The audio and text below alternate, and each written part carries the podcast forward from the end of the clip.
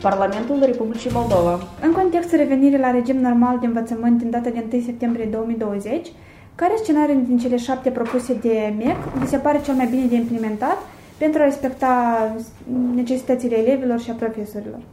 Reieșim din situația care va fi uh, pandemică, în dependență de regiune, în dependență de localitate și instituții de învățământ, fiecare din ele trebuie să-și aleagă uh, care este cel mai potrivit scenariu. Eu aș mai adăuga câteva scenarii posibile, dar ele toate se înglobează în uh, învățarea mixtă, modelul numărul 7 care a fost propus de către Minister. Eu aș prefera, sigur, că toți elevii, începând cu clasa 1 și terminând clasa 12 și instituțiile uh, post-liceale și universitățile, colegiile, școlile profesionale, toți să învețe cu frecvență uh, fizică la instituțiile de învățământ. Dar îmi dăm bine seama că următorii 2-3 ani de zile nu o să fie asta. Pentru că în diferite grupe, în diferite clase, în diferite instituții de învățământ o să apară aceste focare care o să ne impună să adoptăm alte decizii.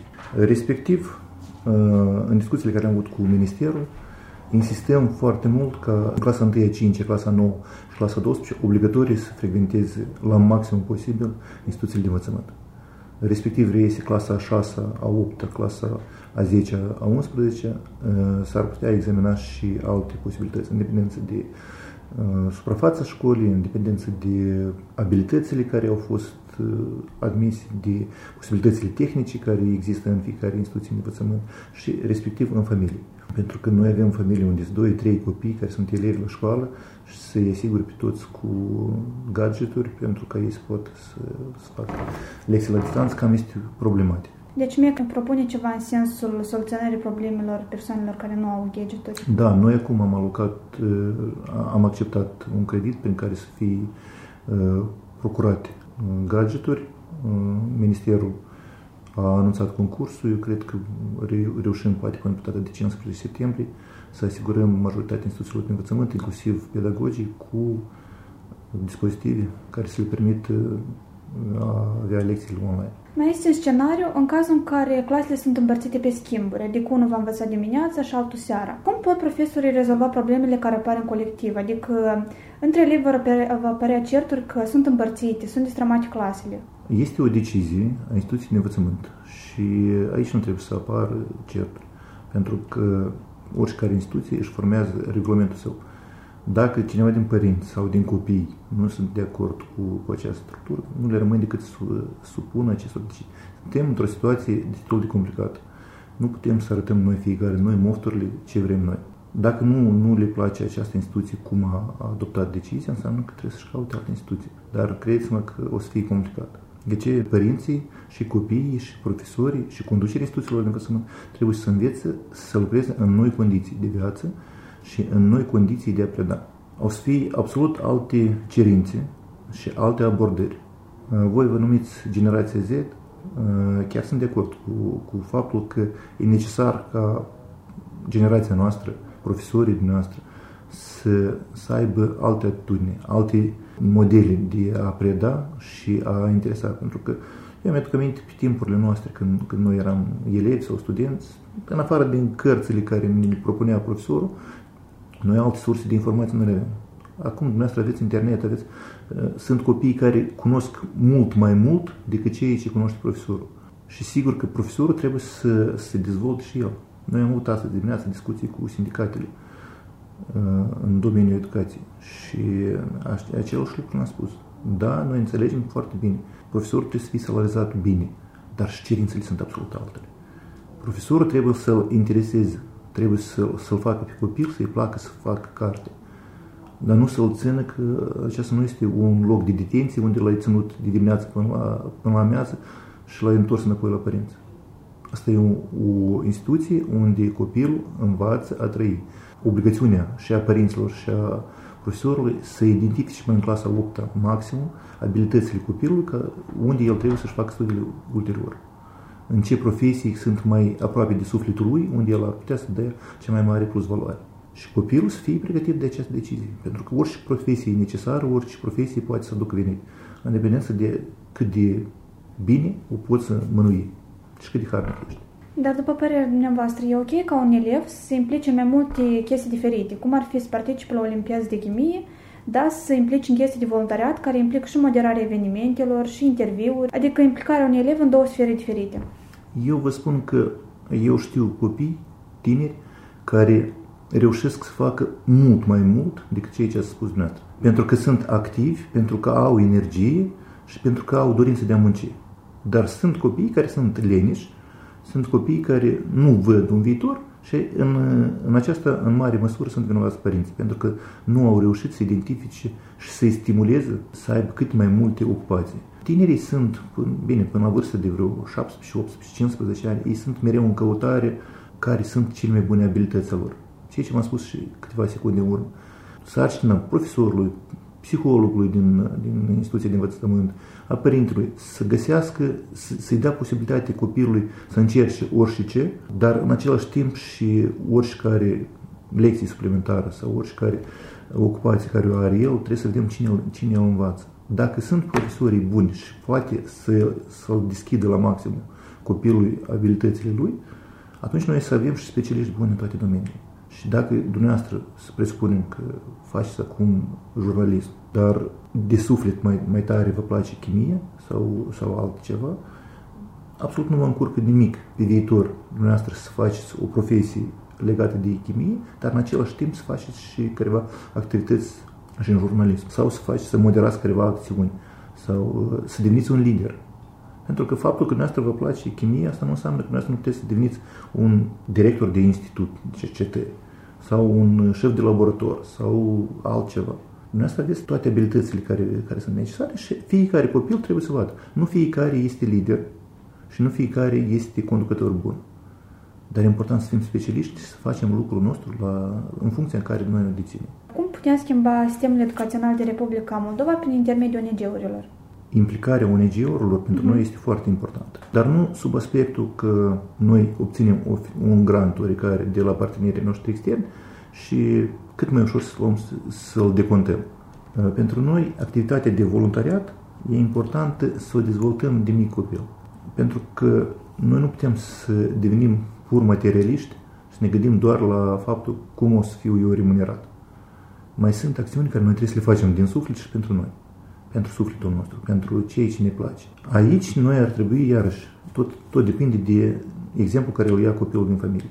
Dacă el vede că mama și tată pentru, numai pentru bani face ceva, mută dintr-un lucru în altul, atunci și copilul o să devină tot așa. Dacă ei o să vadă că, prin exemplu părinților, prin exemplu colegilor, că noi putem să facem împreună o acțiune care să ducă un folos unui om sau unui grup de, de persoane, atunci aceste ONG-uri, eu le recunosc că sunt veritabile ONG-uri, nu cei care cheltuie banii cuiva. Și în domeniul educației, mai ales din domeniul organizațiilor de tineret, aveți un suport din partea Comisiei Parlamentare enorm. Noi chiar la Ziua Internațională a Tineretului am adoptat modificări la legea tineretului în așa, în așa fel ca să fie mai ușor să lucreze. Și asta e datorită acțiunilor organizațiilor de tineret. Asta e datorită conlucrării noastre timp de un an. Legea a fost supusă expertizei ex post impact și respectiv am găsit acele soluții care putem la moment să găsim un numitor comun și să fie uh, votate de către plenul Parlamentului. Noi foarte mult ne dorim ca până în luna noiembrie uh, să fie votat în două lecturi această lege. Eu sunt fer convins că dacă noi încercăm cumva să aplanăm conflictul acesta dintre generații, mereu o să fie Tinerii consideră că părinții lor sau profesorii nu cunosc nimic și uh, noi suntem cei mai buni. Părinții sau profesorii din contră, sunteți prea mici și nu înțelegi, sunt nimic. Trebuie să le ajungă înțelepciune, în primul rând părinților și profesorilor, să înțeleagă că și ei au fost tineri și, și ei erau aprinși și ei vroiau să schimbi momental lumea și să le dea posibilitatea să fie mai receptivi. Eu știu instituții de învățământ unde este o conlucrare foarte bună între senatele elevilor și conducerea instituțiilor de învățământ, unde sunt proiecte foarte interesante dezvoltate. Dar există, cu părere de rău, instituții unde este inhibat liderismul în, în rândul tinerilor. Aici, unde există astfel de situație, eu chiar vă rog să ne contactați, să ne spuneți care sunt acele instituții de învățământ care nu stimulează implicarea tinerilor în activitatea instituției și să, să vedem, să avem discuții cu acești conducători ai instituției de învățământ. Referitor la ce ați spus mai devreme, eu la fel am observat din propria experiență că anumit tineri sunt cei care um, au o părere contra voluntariatului. Noi am avut câteva activități voluntariat zilele acestea prin parcuri, uh, promovarea unui ONG. Iar tinerii au fost cei care ne-au întors spatele, nu cei de vârstă, categoria a doua a tinerilor. Vă spun de ce. Uh, persoanele care sunt de, de vârsta mea, de vârstă mai înaintată ca mine, noi am avut experiență voluntariatului. Noi am avut uh, organizațiile de tineret, erau numiți pionieri, consumoliști, uh-huh. numiți cum vreți. Dar uh, era o disciplină și era stimulat, erau acțiunile, eu mi-aduc aminte, Zarniță, erau uh, Timurovți, erau diferite, unde uh, noi, aceleși acțiuni care le face dumneavoastră la moment de voluntariat, pur și simplu erau numite altfel. De aceea și generația mea, generația mai, mai în vârstă ca mine, ei percep aceasta ca o acțiune pozitivă. Dar ceea ce v-am spus, din, din păcate, noi le percepem ca, ca pozitivă, dar din păcate o bună parte din colegii mei de, de vârsta mea sau un pic mai mici, părinții voștri, uh, v-am dat un exemplu prost. Noi am încercat să vă asigurăm absolut toate condițiile ca să nu simțiți necesitatea de a munci. Și aceasta a fost greșeala noastră. Deci eu încerc copiii mei să impun să muncească. Cât mai mult o să muncească, cât mai bine să fie pentru ei. Într-adevăr, ONG-urile oferă foarte multe oportunități și poți să te dezvolți personal foarte bine prin intermediul lor. Da. Poți să înveți foarte multe lucruri noi, o mulțime de skill-uri. E important ce, ce aveți dumneavoastră prin activitatea de, de, în cadrul ONG-ului, de ce eu susțin. Pentru că dumneavoastră vă faceți contacte. Legăturile noastre sunt prietenii noastre care pe viitor o să vă ajute în rezolvarea multor situații. E bine când tu ai cunoștințe teoretice în anumit domeniu, dar când tu ai și o persoană care o să acorde un suport și o să-ți promovezi, când puteți să faci o echipă cu persoane în care ai încredere, care au fost verificate de, în multe situații, aceasta este mult mai interesant și mult mai abil pentru, pentru voi. Eu când eram nu, un pic mai tânăr ca dumneavoastră, când aveam vreo 12-13 ani, la noi era, exista așa, așa numitul Club Internațional de Drujbă. Noi scriam scrisori și așteptam câte două, trei, patru luni când ați vii din Kyrgyzstan, din Armenia sau din Azerbaijan să ne vină o scrisoare. Dumneavoastră acum sunteți online. Dumneavoastră imediat faceți legături. Dumneavoastră aveți posibilități mult mai enorme de, decât cei ce aveam noi. Și uh, aveți posibilitate să studiați mai multe limbi. La noi, noi eram limitați. Dacă făcea cineva engleză sau făcea franceză și atât. Noi știam limba rusă și limba de stat și atât cum voi puteți să învățați 25 de limbi. Dumneavoastră aveți translate, dumneavoastră puteți să discutați în orice limbă și din orice țară. Ați găsit persoana care vedeți că este vă aproape de gândirea noastră și ați făcut această echipă. De aceea, uh, activitățile de voluntariat la noi trebuie să fie uh, și ONG-urile și, și ONG-urile care sunt cu statut de utilitate publică, nu doar prin certificare, dar cele care, într-adevăr, acordă uh, asistență statului, pentru că statul nu este în stare să rezolve toate problemele sociale și, din păcate, mulți funcționari devin mai rigizi. Ei, ei nu mai au pierdut această legătură cu uh, realitatea. Ei știu că dur trebuie să răspundă la întrebare. Dar uh, trebuie omenirea, omenia trebuie să mai rămână în sufletul lor.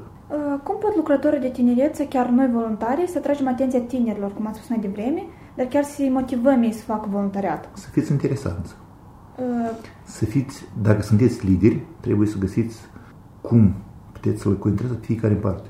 Masiv nu o să puteți să găsiți limbi comun. Și se începe tot de la un cunoscut la altul, ca marketingul de rețea.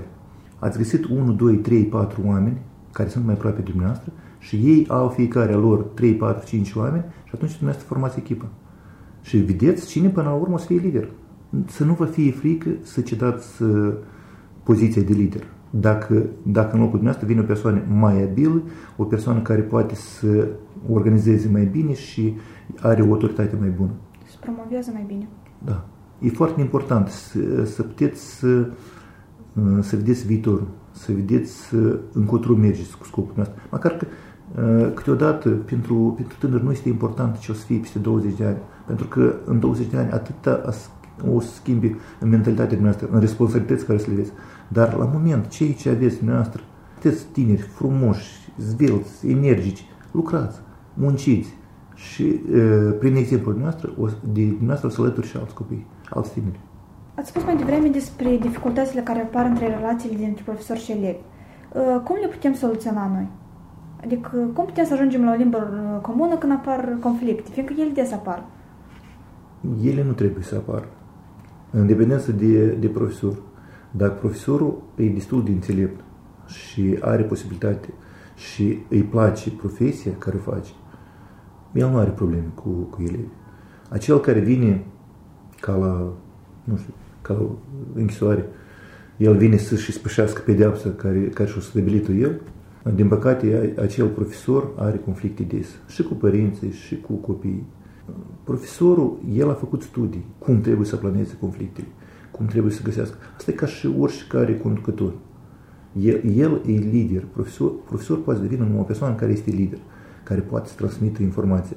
El, sarcina lui nu să vină și să vă spună că ați citit cartea de la pagina cu tare până la pagina cu tare și vă pun nota cu tare. Nu. El trebuie să găsească cheiță de la suflet la fiecare copil. Pentru că într aceeași clasă un copil poți să-l convingi doar prin stimulare, altul numai să-l impui să facă carte. Și nu știe care din ei vor obține mai mari rezultate în viață. Dar așa e psihologia fiecărui copil. E individual. Și ce cum, cum e primit la noi, școala trebuie să fie de 40 de copii, sigur, profesorul nu reușește să le atragă atenție la fiecare. Dar el trebuie să găsească cele metode care să fie cu interes. Eu țin minte cum erau la noi. La noi erau profesori, cum spun, de, de la Dumnezeu de dat. Anume, asta trebuie să fie profesor. Bine, noi am avut situații când uh, la Universitatea de Pedagogie au fost admiși uh, tineri care aveau balul mediu 5,6 sau 6. Ce poate să învețe el? Dacă el singur nu a putut învăța. Dar din alt punct de vedere, poate, poate el, într-adevăr, îi dat Dumnezeu și el uh, trece această perioadă.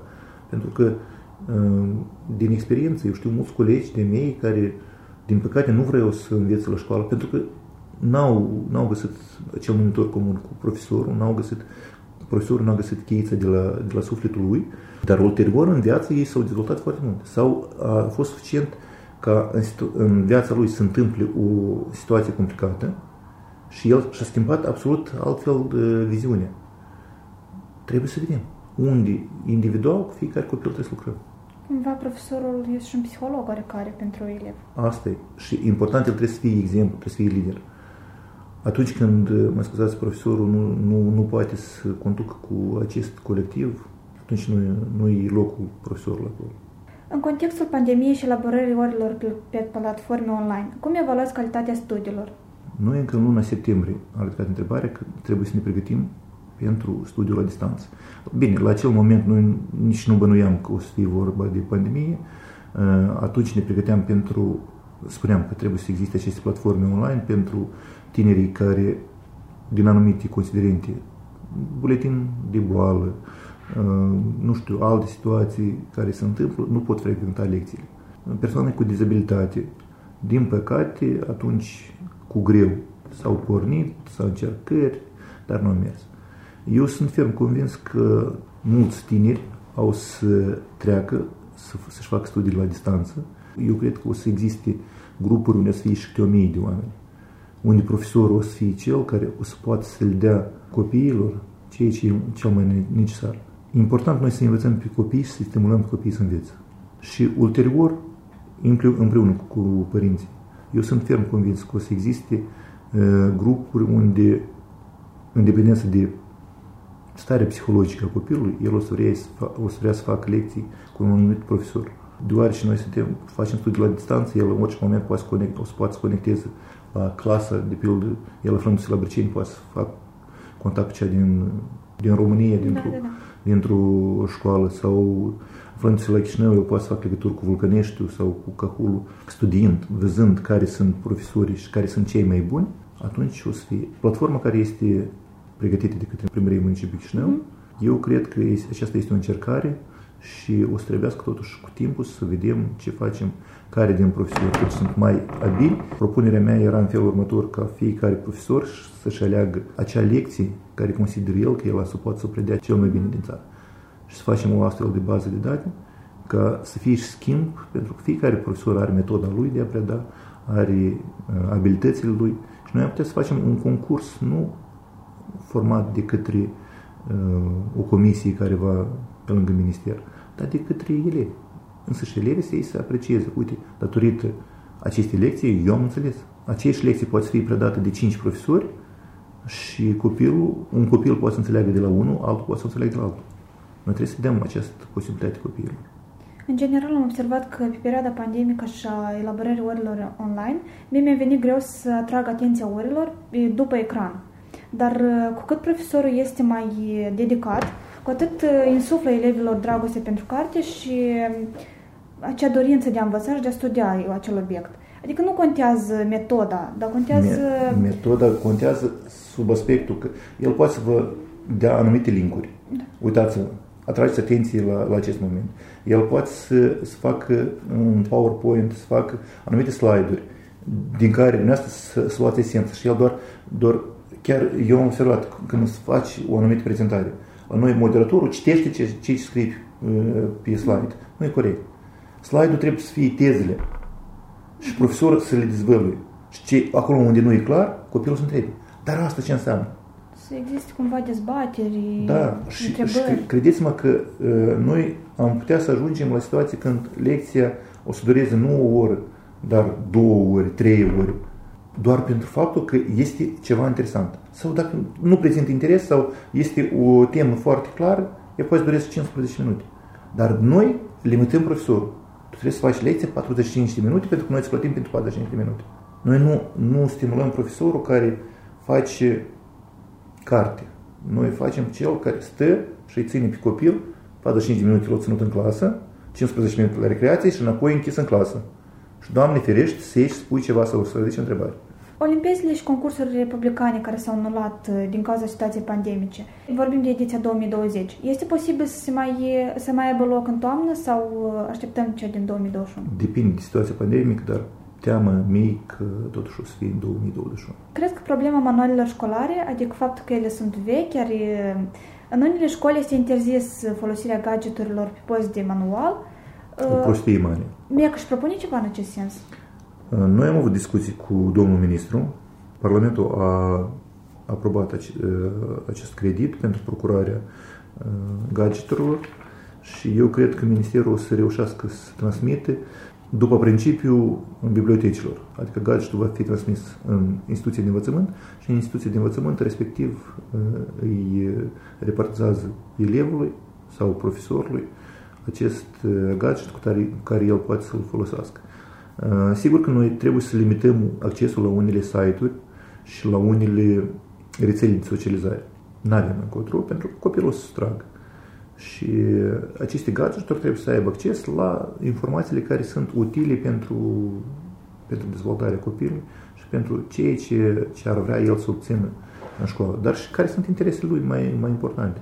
De pildă, cuiva, dumneavoastră vă place chimie, cuiva îi place tehnica, cuiva îi place jurisprudență, cineva vrea să facă medicină, cineva vrea să facă pedagogie. Noi trebuie să-l stimulăm, acest copil, începând cu clasa a șaptea, a opta, el, el de acum, noi în clasa 8 de acum trebuie să știm toți că copilul acesta are abilitățile cu tare și în clasa 9 noi să-l îndreptăm. Uite, tu, tu ar trebui să duci la profilul uman, tu la profilul real.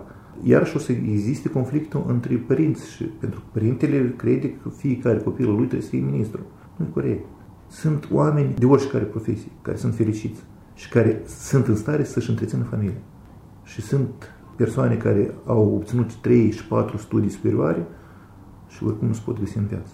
Da, dar dacă după clasa 8 sunt elevi care au mai multe pasiuni și nu pot alege. Stereotipurile Moldova spun că la real se duc cei mai deștepți, ceea ce e total greșit. Corect. Cum comentați acest... Ceea ce v-am spus, o să există problema între părinți și profesori. Și aici profesorul trebuie să aibă abilitatea de a discuta cu fiecare părinte. Dar el nu o să poate face atâta timp cât nu o să aibă autoritate. Atât timp cât el nu se poate demonstra că în, în spatele lui stau zeci de tineri care s-au realizat, care sunt de succes. Oricare profesor o să fie estimat atunci când în localitatea, din localitatea unde el, el a demonstrat, uite, aceștia sunt copii pe care eu i-am îndreptat în viață. Pe care eu le-am găsit uh, calea corectă în viață și uite că el a obținut anumite rezultate. Și asta o poate face și un tânăr. Chiar dacă el doar a venit, dar el a putut să-l convingă pe copil că trebuie să meargă anume la, să-și facă profesia anume cei care, care el are cele mai multe abilități. Dar sarcina statului, în cazul dat, este să le dăm posibilitatea acestor copii să dezvolte. Dacă noi, noi nu avem specialiști buni sau noi nu avem această facultate în țară, ministerul urmează să găsească toate posibilitățile pentru ca acești copii să facă studiile în cele mai bune universități din lume, inclusiv prin achitarea contractului. Prin creditare, noi trebuie să găsim această soluție optimală, care ar fi, eu în genere susțin creditarea nu a instituțiilor de, învă- de învățământ, dar a copilului. Pentru că copilul să, să-și aleagă el instituția unde vrea el. El știe că el a venit, eu am promutat de la asta. Și el s-a dus la instituție de învățământ care el consideră că e optimal pentru dânsul. Cu o singură condiție. El poartă răspundere și ulterior el banii aceștia îi întoarce timp de 20 de ani, timp de 30 de ani în economia reală a țării. El- Pentru că noi avem 5.000 de oameni, 5.000 de tineri anual, la noi pleacă din țară după ce au absolvit studiile și înapoi nu mai revin. Noi depunem un efort enorm pentru a educa generația tânără pe care noi o pierdem. Dar uh, cum pot, de exemplu, eu să aplic la asemenea acreditare ca să plec să, ca student în, într-o țară din Europa? Sau... Asta și vă spun. Noi trebuie să găsim împreună cu Ministerul, cu Guvernul, chiar recent am vorbit cu Ministrul Finanțelor și au spus că până când noi încă nu avem această platformă, eu cred că eu o să organizez un grup de lucru să vedem cum ar fi procedura aceasta, ce trebuie să modificăm noi în legislație, în așa fel ca toți tinerii să poată să accede, să primească această creditare din contul statului, fără procente, cu, cu condiția că el revine mai departe în economia națională și lucrează în economia națională. Adică, cumva, condiția principală ar fi să se întoarcă acasă, Să se întoarcă acasă și lucreze aici și dezvolte afacerea aici în țară. fiindcă problema plecării studenților pe hotare aduce stagnare economică în țară, acum, la moment. Am observat. O diferite etape. Uh, În primul rând, se rupe legătura dintre, și psihologică dintre părinte și copil. Ceea ce este cel mai dureros pentru că uh, vine o etapă la care noi trebuie să întoarcem datoriile. Când noi eram mici, părinții aveau grijă de noi, când părinții sunt, nu mai sunt în stare să aibă grijă ei de ei, noi avem obligațiune să avem grijă de ei. Dar plecând la distanțe mari, această, această legătură dispare. Nepoții nu-și mai văd bunii, poate să nu-i vadă câte câțiva ani de zile sau în general să nu-i mai vadă. Ceea ce este o problemă. Dar uh, era, era o zicală rusească, где-то родился, там и пригодился. Unde ne-am născut, noi acolo suntem de folos. Nu degeaba Dumnezeu a avut loc, a avut grijă să noi să ne naștem anume aici. Ca noi să revenim și să dezvoltăm în țara noastră, să dezvoltăm țara. Dacă noi să avem grijă de, de țara noastră, atunci noi și patriotismul și dragostea de, de țara noastră o să crească. Fiecare din noi trebuie să avem grijă, o floricică să o sădim, să, să avem grijă să nu aruncăm un muc de țigară sau o hârtie pe drum. Pentru că aceasta este educația noastră. Și locul unde treci. Noastră în casele noastre aruncați tot unde ne nu. Țara noastră e casa noastră. Noi trebuie să avem grijă de ea. Deseori când vrem să ne implicăm sau să implementăm proiecte de voluntariat, la noi în comunitate sau să înființăm un ONG nou, Asta- apare problema finanțării. Un mic își propune ceva în acest sens. Vreau să adaug o paranteză, chiar dacă apelăm la agenți economici, ei nu mereu sunt dispuși, de- fiindcă un proiect de voluntariat ca să ca pe bannerul lui sau pe logo-ul lui să apară sigla unui agent economic, este nevoie de oarecare sum, uh, număr de urmăritori sau uh, oarecare impact în societate. Dar noi, fiind începători, noi avem nevoie de finanțare de la Ministerul Educației sau de la primărie. Există proiecte de granturi finanțate către bugetul de stat, de la administrația publică locală, de la partenerii externi, organizații, fonduri, uh, doar că ceea ce v-am spus de la bun început, nu e necesar finanțare pentru activități de voluntariat. Începeți de la acțiuni simpliste, de la faptul că fiecare dintre dumneavoastră o să dați câte 5 lei pentru că să procurați niște saci sau niște mănuși, să faceți acțiuni de ecologizare, dar ca efect și de promovare, inclusiv prin rețelele de socializare. Când dumneavoastră deveniți o organizație puternică, agenții economici singuri o să vină la dumneavoastră și să vă roage. Uitați, dumneavoastră aveți atâtea like-uri. Eu vreau cumva să mă postați pe mine pe foaie. Și atunci dumneavoastră să negociați cu ei. Da, poftim. pentru ca să apareți pe logo, logo-ul dumneavoastră, să apară la noi, sau ca noi să vă promovăm și pe dumneavoastră, atunci o să, o să, să votați. Nu, nu trebuie să, în primul rând, să puneți banii. Primul rând, puneți acțiunile. Banii vin cu timp. O să aveți bani, credeți-mă. Cel care muncește are bani. Muncește și acordă atenție și acordă ajutor tuturor cui poți, la maxim. Nu întotdeauna faptul că el ți-a plătit la moment, nu întotdeauna este mai eficient. Mai bine să rămână el dator și el moral. Când o să fie momentul, o să zic, uite, tot cât vrei. Eu știu agenți economici care, cum spuneți dumneavoastră, s-au adresat ONG-urile și au spus că na 50 de lei, na 100 de lei, na 1000 de lei, nu mă scăp de tine. Dar sunt agenți economici care, pur și simplu, văzând acțiunile care fac, au dat și 50 și 100 de mii de, de lei, numai de atât că au văzut că această organizație real ajută. Și aici noi am putea să vă recomandăm, să spunem, uite, această organizație real face. Și spunem la un agent comun, luați-i pe ei, ajutați el înțelege că fiecare ban care vă-l dă dumneavoastră, el trebuie să fie îndreptat în, în un anumit scop.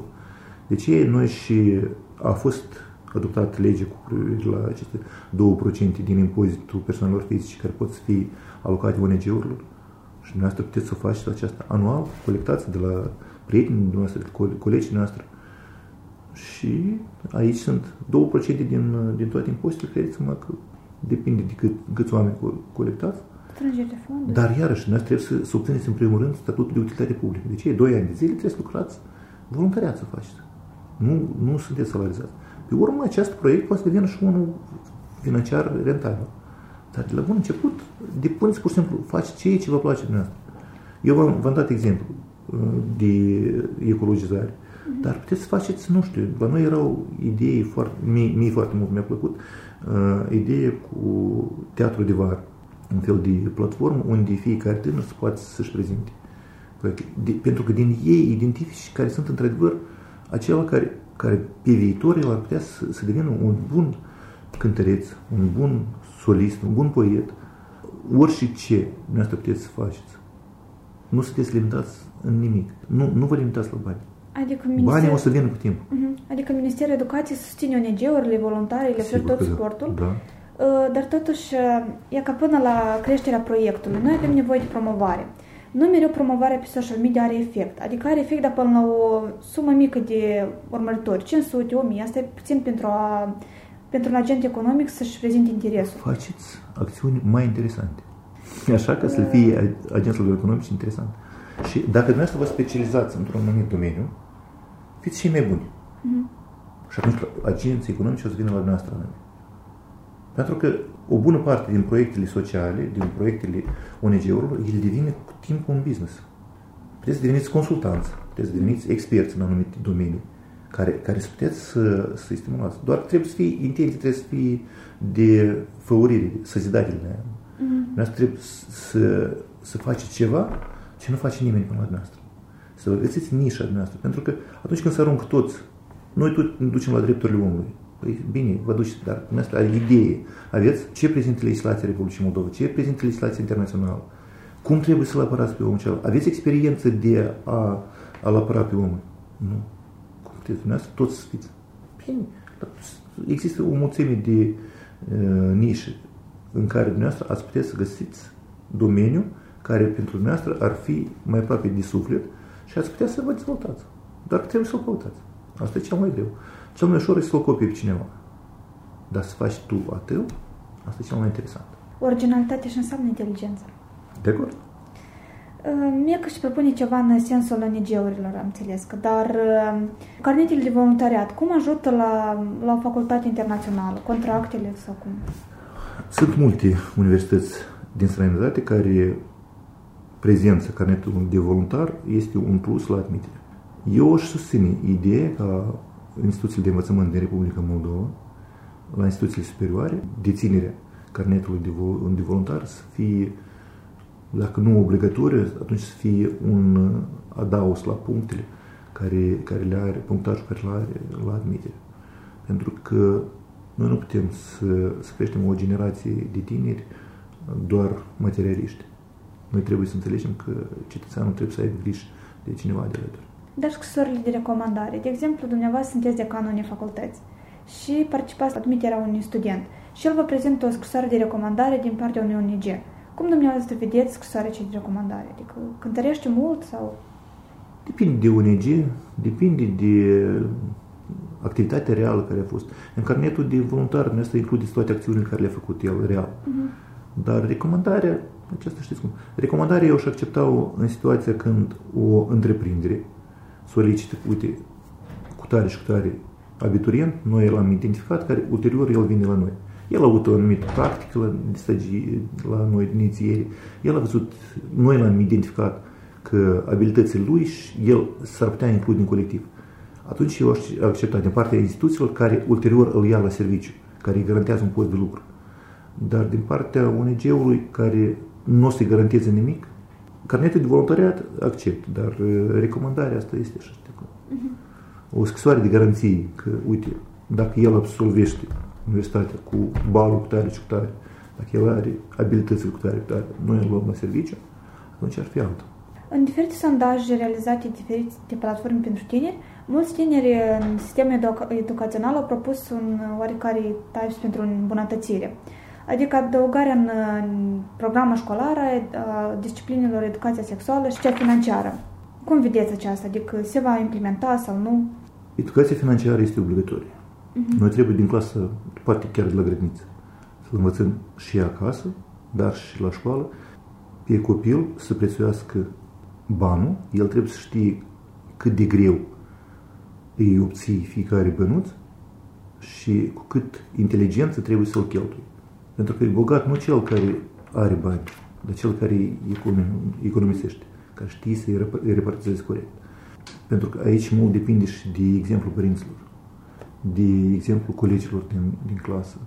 Și probabil că dirigintele de clasă ar fi cel mai bine să aibă astfel de, de lecții. Nu, bine, nu, asta nu e obligatoriu, nu trebuie să fie lecții că, uite, 45 de minute, eu v-am citit ce înseamnă sistemul financiar. Doar nu, nu o să înveți sistemul financiar. Noi, noi vorbim de gestionarea banului, de gestionarea bugetului familial.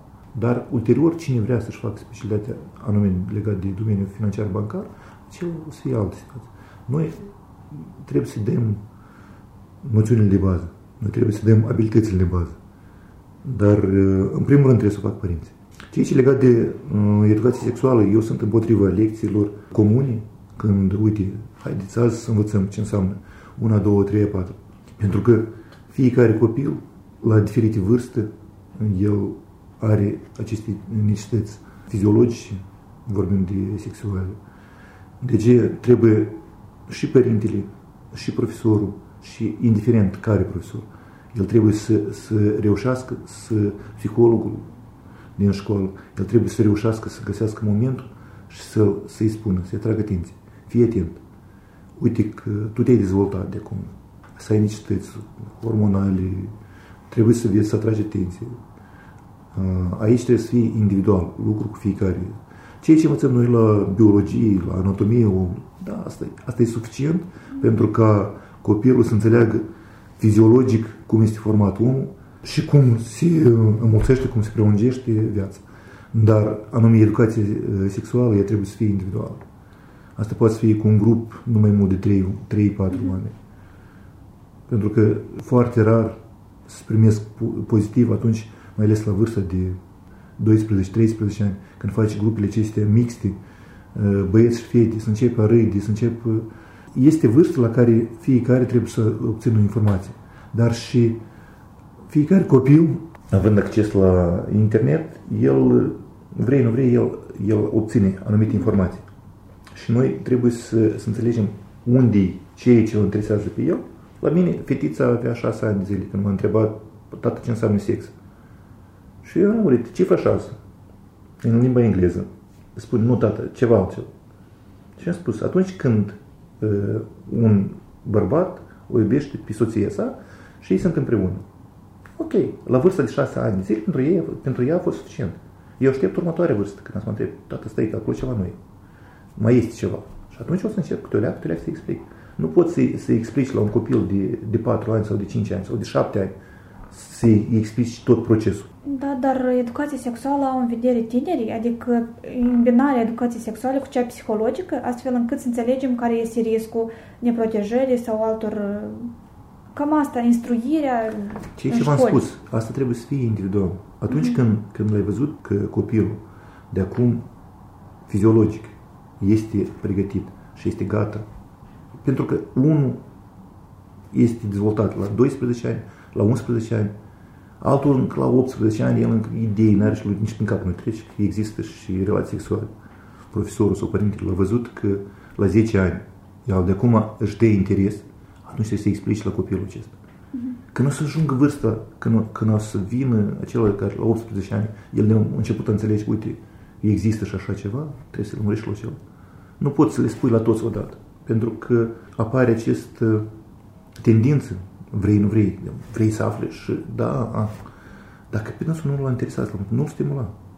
O să vină timpul când o să trebuiască să-l pregătești și pe el. Adică, ca să generalizăm, dumneavoastră sunteți împotriva educației sexuale în școli și pentru educația financiară. Eu sunt pentru educația financiară de la grădiniță uh-huh. și sunt pentru educația sexuală individuală, în dependență de necesitățile copilului. Noi nu putem să, uh, să impunem careva condiții sau careva informații copilului care el la moment nu le percepe. El trebuie să fie etapizată. Nu trebuie să fie ceea ce am văzut în unele cărți. Doamne ferește.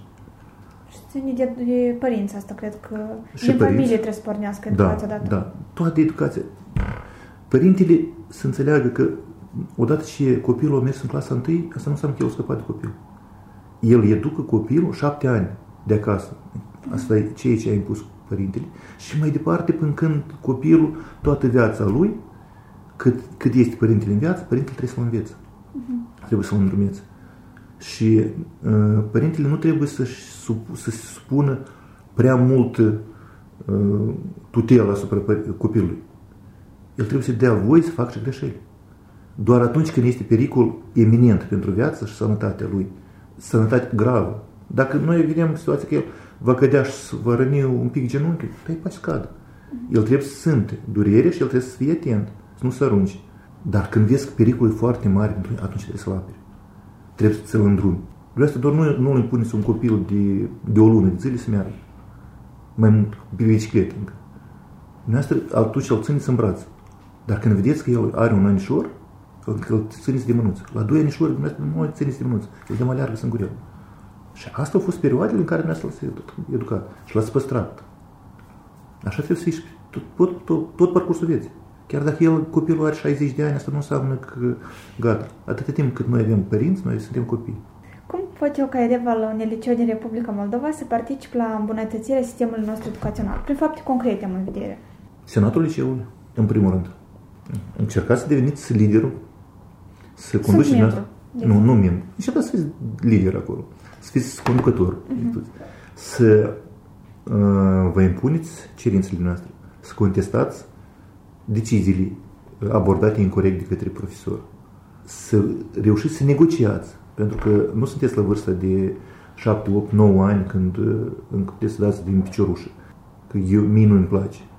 Sunteți la, la vârsta când uh, trebuie să fiți în, în societate, dar în societate e arta negocierii.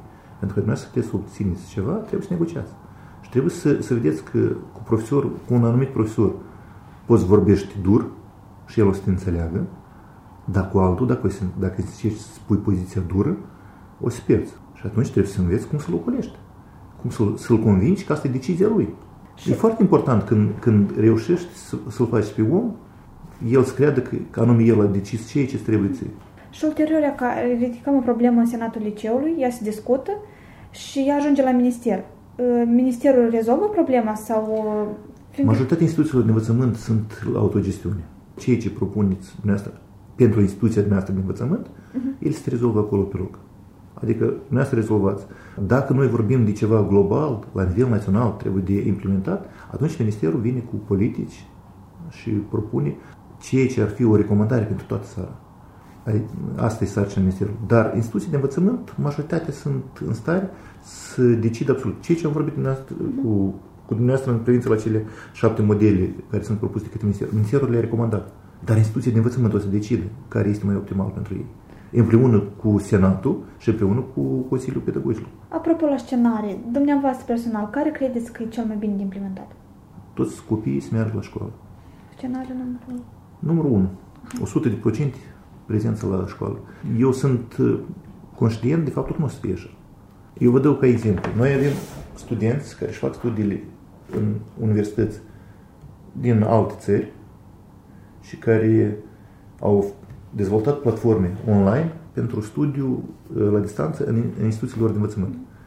Și uh, acolo o prelegere durează o oră și 20 de minute, studenții solicită nu. Nu, nu dați tot ce a, ce a citit profesorul. Dați-mi 30 minute, esența. Pentru că eu restul minutelor, eu le folosesc după cum îl consider eu. Și aceasta este corect. Noi trebuie să le dăm posibilitate elevilor, acel care percepe informația mai ușor, el are tezele, mai departe el le dezvoltă, pentru el e suficient, el are timp să dezvolte mai mult, să afle mai mult informație și sunt cele care aceste teze trebuie să le dezvălui încă două ore. Și încă două ore trebuie să le dezvălui lui. Și cel care a, a perceput mai ușor, noi, de ce v-am spus că eu, eu sunt ferm convins că dacă noi vrem o educație bună să avem, uh-huh. să creștem o generație mai înțeleaptă ca noi, noi trebuie să le dăm posibilitatea educației la distanță. Nu o să dăm încotro. Pentru că fiecare din ei o să-și aleagă profesorul care el e mai aproape de sufletul lui și care el, modul de a-i preda, este mai aproape pentru conștiința lui. Atunci el o să poată să facă legătură online cu acest profesor și să vadă prelegerea care o citește el și să dea întrebări anume acest profesor. Și credeți-mă că o să fie o concurență foarte mare. Cineva din profesori o să supere că nu o să rămână cu niciun, profesor, cu niciun elev. Și aceasta o să fie o selecție naturală. Atunci noi să știm că, uite, într-adevăr, acesta este pedagogul anului. Și, și poate să fie așa, că acesta e în chimie cel mai bun, uh-huh. sau acesta e în fizică cel mai bun. Uh-huh. Să vedem. Dar Aceasta la, e o concurență. La un moment dat a apărut pe internet, după publicarea acestor șapte scenarii, o elevă și-a expus propriul scenariu, care? cum că elevii care studiază, nu pentru elevii de liceu, pentru elevii care studiază la Real, să se implementeze așa un fel de model, disciplinele umaniste să se elaboreze online, iar cele realiste fizic, pentru a reduce orele petrecute la școală, ca în timpul liber noi să putem face altceva. Eu sunt pentru educație duală, începând cu clasa a 10, ca fiecare copil să facă nu doar lecția teoretică, dar și lecția practică. El trebuie să meargă undeva, la o instituție, la un laborator și nu obligatoriu în, în instituție de învățământ. Asta poate fi la o întreprindere, să vadă cum într-adevăr se implică în practică. Există acum un concept de uh, proiecte turistice pentru copii ele se numesc uh, lecții vii, ceva gen, gen acesta, живые urochi. Propunerea era tinerii, dar iarăși până la pandemie, dacă părere de rău, n-am putut să le, să le realizăm.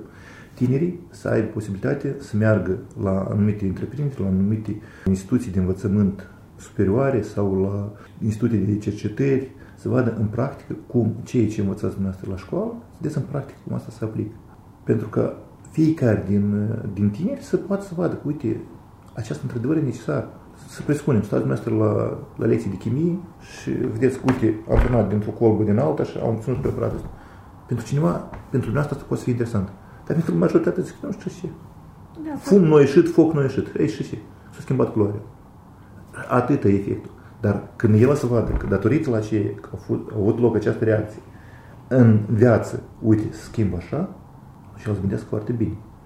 Și eu aici, când am venit uh, la mine cu aceste propuneri, eu am susținut de plin și am spus, da. Și a doua, ceea ce a spus dumneavoastră de educație duală.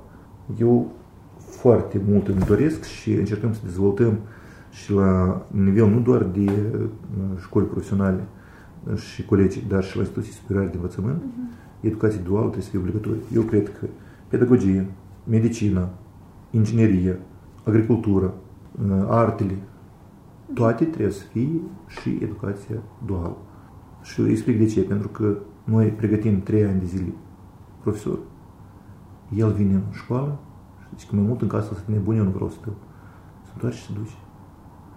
El trebuie din, din anul întâi de studii, el trebuie să vină împreună cu curatorul său, să stea la lecții, să aibă lecții, să vadă care sunt plusurile, care sunt minusurile. Pentru că el, revenind înapoi la universitate, să spună, domnul profesor, stați un pic. În practică se întâmplă așa.